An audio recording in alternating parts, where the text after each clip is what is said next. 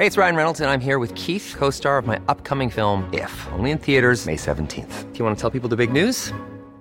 All right, I'll do it. Sign up now and you'll get unlimited for $15 a month in six months of Paramount Plus Essential Plan on us. Mintmobile.com slash switch. Upfront payment of $45 equivalent to $15 per month. Unlimited over 40 gigabytes per month. Face lower speeds. Videos at 480p. Active Mint customers by 531.24 get six months of Paramount Plus Essential Plan. Auto renews after six months. Offer ends May 31st, 2024. Separate Paramount Plus registration required. Terms and conditions apply if rated PG. Everyone knows therapy is great for solving problems, but getting therapy has its own problems too like finding the right therapist, fitting into their schedule, and of course, the cost.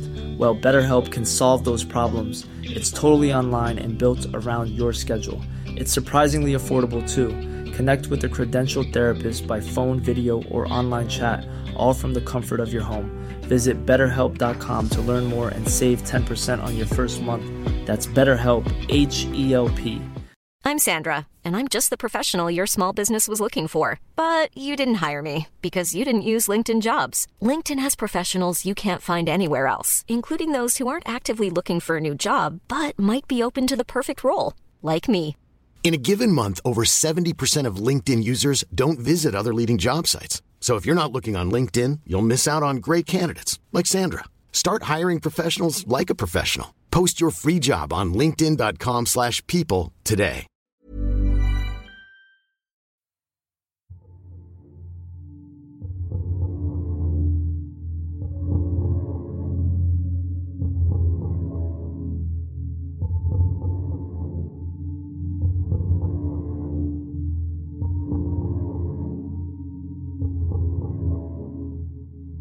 London today is a bustling metropolis, an exciting place to visit, and a somewhat safe place to call home. An eclectic mix of people from all over the world live in London. In some parts of this vibrant capital, the crime rate is lower than that of much smaller cities in other parts of the UK.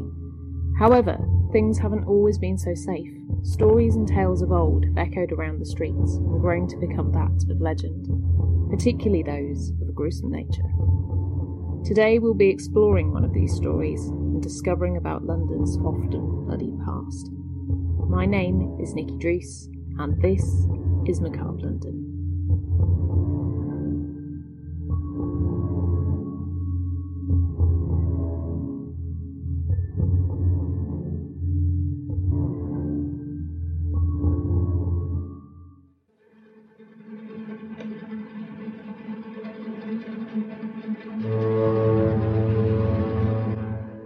For anyone who suffered with mental illness in the Victorian times, there was often only three paths that would be laid out for you end up in prison, end up on the street, or be locked inside an asylum, never to be discharged. For the Victorians, the mentally ill were an inconvenience, and in a time when your family could drop you off at the asylum saying you were not right in the head, you could be locked away for life on the basis of their diagnosis alone. Before the invention of the National Health Service, if your family could afford for you to be inside an asylum, then you would stay there. If not, you'd be left on the street, and most likely not have a particularly long lifespan. Before the mental health reform of the 1950s and the invention of many experimental treatments, those in an asylum were effectively locked away to not only protect themselves, but also those on the outside. If someone suffered a psychotic break and checked into an asylum, then it was quite likely when they felt better, they wouldn't be allowed to leave. This made anyone who became mentally ill afraid of seeking treatment, which would have made matters much worse. For some, a fate worse than death was to be incarcerated in Bethlehem Hospital, a hospital so famous that it became synonymous with chaos and disorder, coining the term Bedlam, which is still used to describe anything unruly today. Bethlehem opened its doors in 1337, and with only a basic knowledge of medicine, the inmates were subjected to some odd schools of thought, especially when it came to treatment. The original Bethlehem Hospital was an incredibly dismal place to be incarcerated. The inmates were subject to dreadful conditions from the get go. The original Bethlehem Hospital was very small and overcrowded. The patients would be forced into overpacked cells, which were mixed gender, often resulting in abuse from patients and also the staff, and subjected to bizarre treatments. For the patients back then, the main reasons behind mental health issues were thought to be an imbalance in the four humours blood, black bile, yellow bile, and phlegm. Patients would be fed purging prescriptions in a hope that they would vomit out the demons inside them. Leeches would be applied to purge the bad blood, and regular beatings would be delivered in the hope that the devil would decide to leave its host's body. Food was in short supply, water was restricted, and often patients would be chained to walls and shackled to avoid them attacking other inmates and staff. As the Victorian times progressed, the attitude towards people with mental health issues was changing, even though there was still quite a lot of fear associated with mental health. The way they were cared for was improving. Bethlehem Hospital had moved sites and was now much more plush, so much so that the wards were now carpeted, wallpapered, and could be considered cosy. The treatments had changed, and mental health care was now seen as something that was evolving and helping its patients, rather than hindering them as it had been in previous incarcerations of the hospital. Born in 1817 in Chatham, in Kent, to Mary Ann and Robert Dadd, Richard was one of seven children. His father saw great promise in the young boy and nurtured his creative spirit. If Richard enjoyed doing something, then his father would encourage his endeavours in the hope that it would prove prosperous for him when he grew up. His artistic talent at school was unparalleled to his fellow students, and as he grew, it was clear to his parents that Richard would surpass the norm. Richard's attention to detail in his paintings snagged him a spot at the prestigious and heralded Royal Academy of Arts at the age of just 17. Here he met a few other promising artists and again surpassed them all, winning a medal for life drawing. However, Richard didn't enjoy the conformity of the Academy, and so, with the help of a few fellow students, he formed a band of artists known as the Clique consisting of Alfred Elmore, Augustus Egg, William Frith, Henry O'Neill, John Phillip, and Dadd himself, the clique weren't interested in sticking to the rules of the Academy. Instead, they sought to improve their work by having weekly meetings where they would create a piece to be critiqued by their peers. The clique also sought to help out other young artists who couldn't or wouldn't be accepted into the Academy in order to nurture underprivileged talent. But due to its members being sporadically present, the scheme didn't take off and was soon abandoned. Notably the most talented of the clique, this meant that Richard was now a force to be reckoned with in the art world, and it wasn't long before his reputation preceded him. He was heralded as the next big thing in the art scene in London, and before long many people wanted to be associated with him. At the age of 26, Richard was selected to go on a grand tour by Sir Thomas Phillips, the former mayor of Newport. To Phillips, Dadd was an excellent choice to take with him, as he'd be able to document their travels through his artwork, and for Richard, his skill would be broadened due to the exposure to many different landscapes from which he could paint. Grand tours were a popular pastime for wealthy Victorian men, and for Richard, the tour would be a valuable learning opportunity. When the tour reached Egypt, Richard discovered hieroglyphs and motifs and learned about Egyptian gods. This wasn't anything unusual, as the Victorians were fascinated with Egyptian motifs, but Richard became increasingly fanatical about this new information. As the tour became more intense, so did Richard. He started to have delusions and began telling people that he was somehow related to the Egyptian god Osiris, the god of the underworld. Osiris in Egyptian folklore was murdered by his brother, chopped up and scattered around for his wife to collect. When she found all of his body parts, she put his body back together by wrapping him in bandages, which is said to be where the Egyptians discovered their propensity towards mummification. Richard began claiming that he was being instructed by Osiris to carry out his bidding. He began ranting that Osiris wanted him to track down the devil and to destroy him in whatever form he inhabited. He also started to become violent towards those around him, and dismissing it as heatstroke, the group were pleased when Richard opted to leave them to convalesce. Realising that he may be at the start of a mental health episode, and knowing that there were cases of mental health issues in a few of his siblings back home, Richard was concerned for his own well being, and to stop exacerbating the problem, he decided to travel back to England alone, but he almost didn't make it. During a stop off in Italy, Richard began to doubt the authenticity and holiness of the Pope he began to hear Osiris telling him to exorcise the demon from the Pope, but he defied his instructions and left for home without making it to the Vatican. Eventually, Richard made it back home to London, and his father noticed that things weren't 100% right with him. Richard had evolved some unusual habits, including strange dietary needs. He existed only on eggs and ale, and with his father growing increasingly worried for his mental well being, they took him to a doctor. The doctor prescribed treatment via an asylum, but Robert thought this would only exacerbate things for his son, and instead decided that Richard just needed to take a break from the intensity of the last few months. Richard's father decided to book a trip for the two of them so he could get some fresh air and to calm his overactive mind.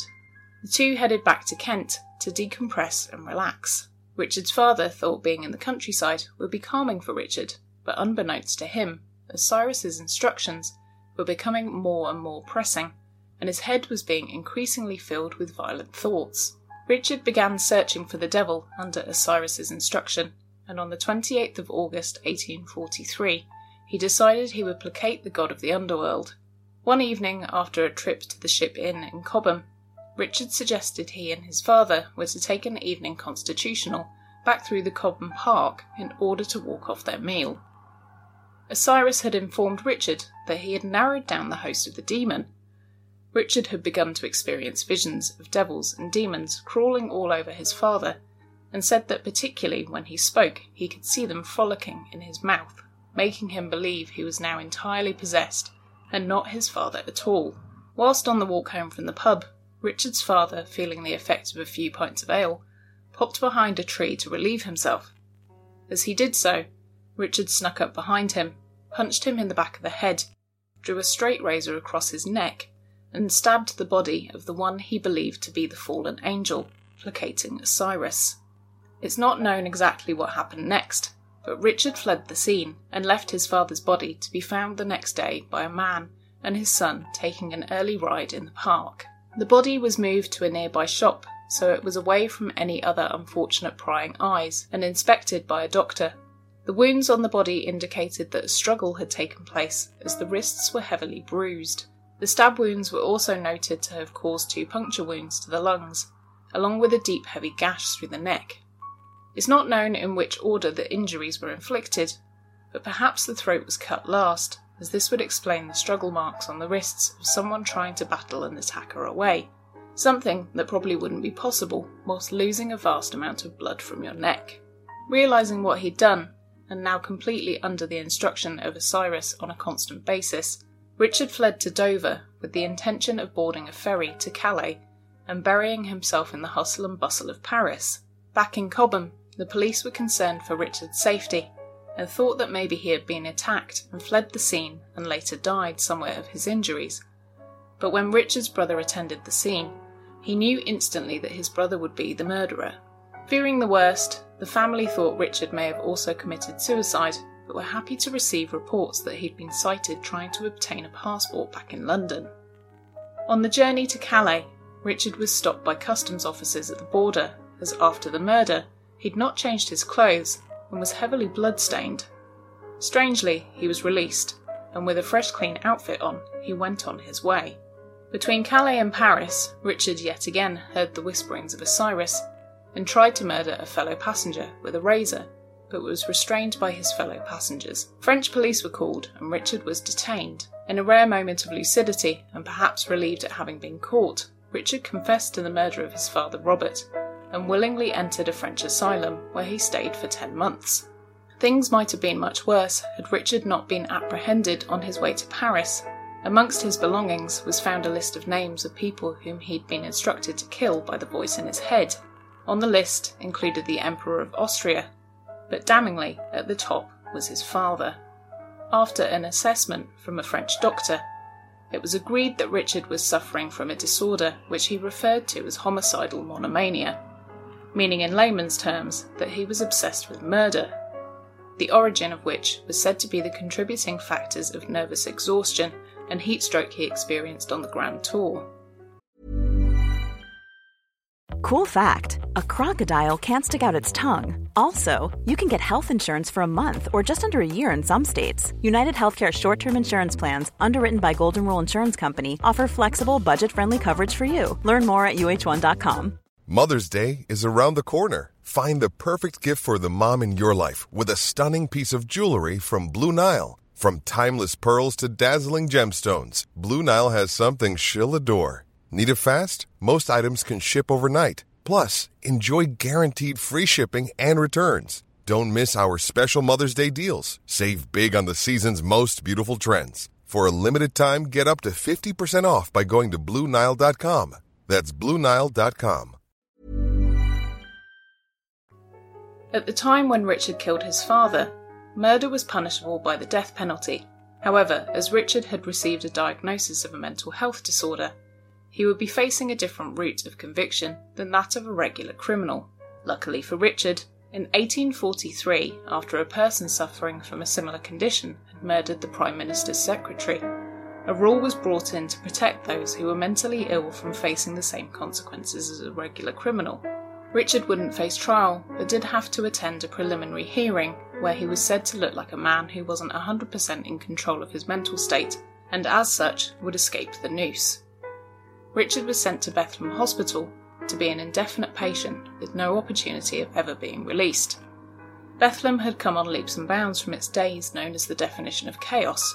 Wards were now refined, and patients were expected to be allowed a certain degree of freedom within its grounds and the trust to pursue their personal ambitions.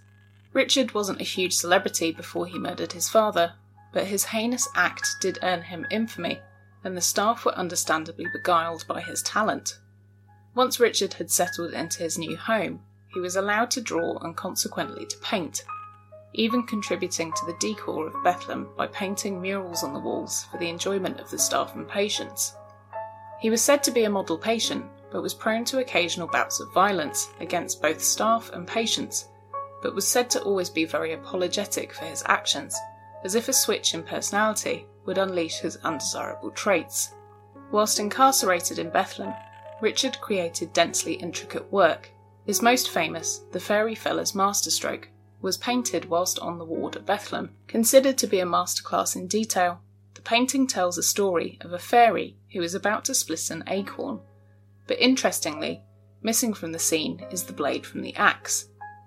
Perhaps a nod towards Dadd's murder of his father and how he may have wished the blade he used were to disappear and only be a handle. Richard's family were not surprised at all by the murder. In fact, mental health issues ran in their family. Richard had two siblings who had also required full time carers in order to keep them from harming themselves or others. For some reason, Richard didn't receive the same treatment from his family, with his father choosing to take on the role. Perhaps with the knowledge that he would unavoidably die at the hands of his son, saving someone else from the same fate. The reporting around Dadd at the time was refreshingly discerning and perspicacious, sitting jarringly with how mental health is stigmatised in the present day. In one newspaper, Richard was reported to be unfortunate in his mania, and a few other reports commented on his inability to be acting within a capable and conscious rationale. After 20 years in Bethlem, Richard was transferred to Broadmoor Hospital for the criminally insane, and whilst incarcerated there, he was allowed to continue painting he would paint pieces for the nurses and doctors and create artworks on request for them in the hope that he would be treated more favourably, and so as to strike up a good relationship with his carers. As a result, he was treated well and given everything he requested to allow him to be comfortable and creative up until his death. Richard contracted tuberculosis and before long passed away at the age of 68 and was buried in the grounds of Broadmoor. Richard's work was somewhat forgotten after his death, but in the 1960s it saw a revival due to the interest in mental health reform, as the state of many asylums in the 1960s were under scrutiny due to reports of patients facing some insufferable conditions. Richard's works were explored as a representation of the creative mind, and how mental health sufferers, even though they could be capable of some horrid things, were also capable of creating beautiful artworks, whether that be paintings, drawing, or even poetry. This is something the current Bethlehem Hospital strives to do with its patients, holding regular exhibitions and even displaying patients' artworks in their museum and art gallery.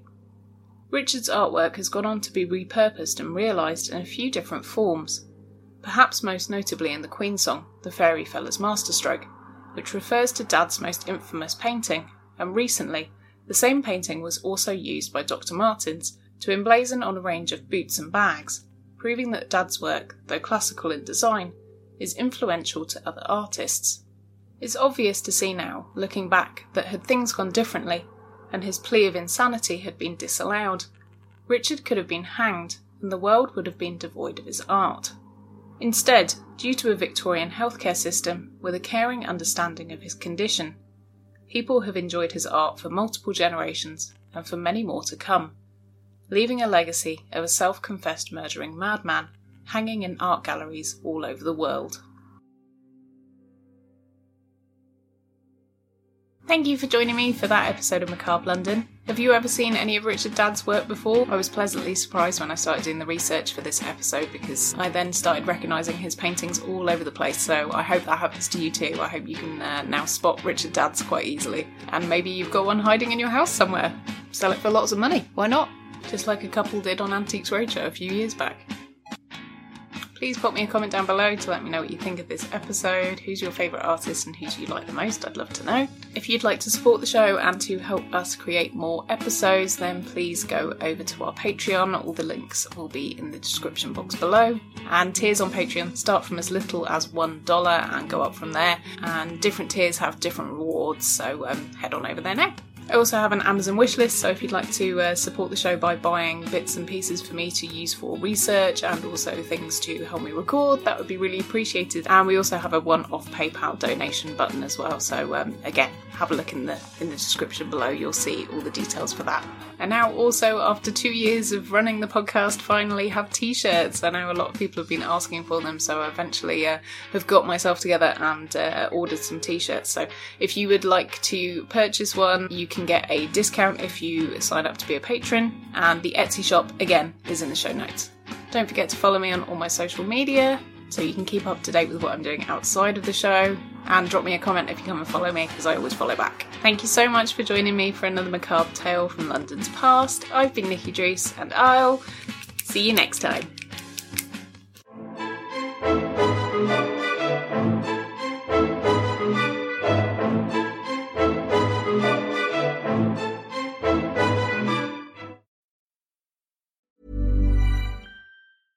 Even when we're on a budget, we still deserve nice things. Quince is a place to scoop up stunning high end goods for 50 to 80% less than similar brands. They have buttery soft cashmere sweaters starting at $50, luxurious Italian leather bags, and so much more. Plus, Quince only works with factories that use safe, ethical, and responsible manufacturing. Get the high-end goods you'll love without the high price tag with Quince. Go to quince.com/style for free shipping and 365-day returns.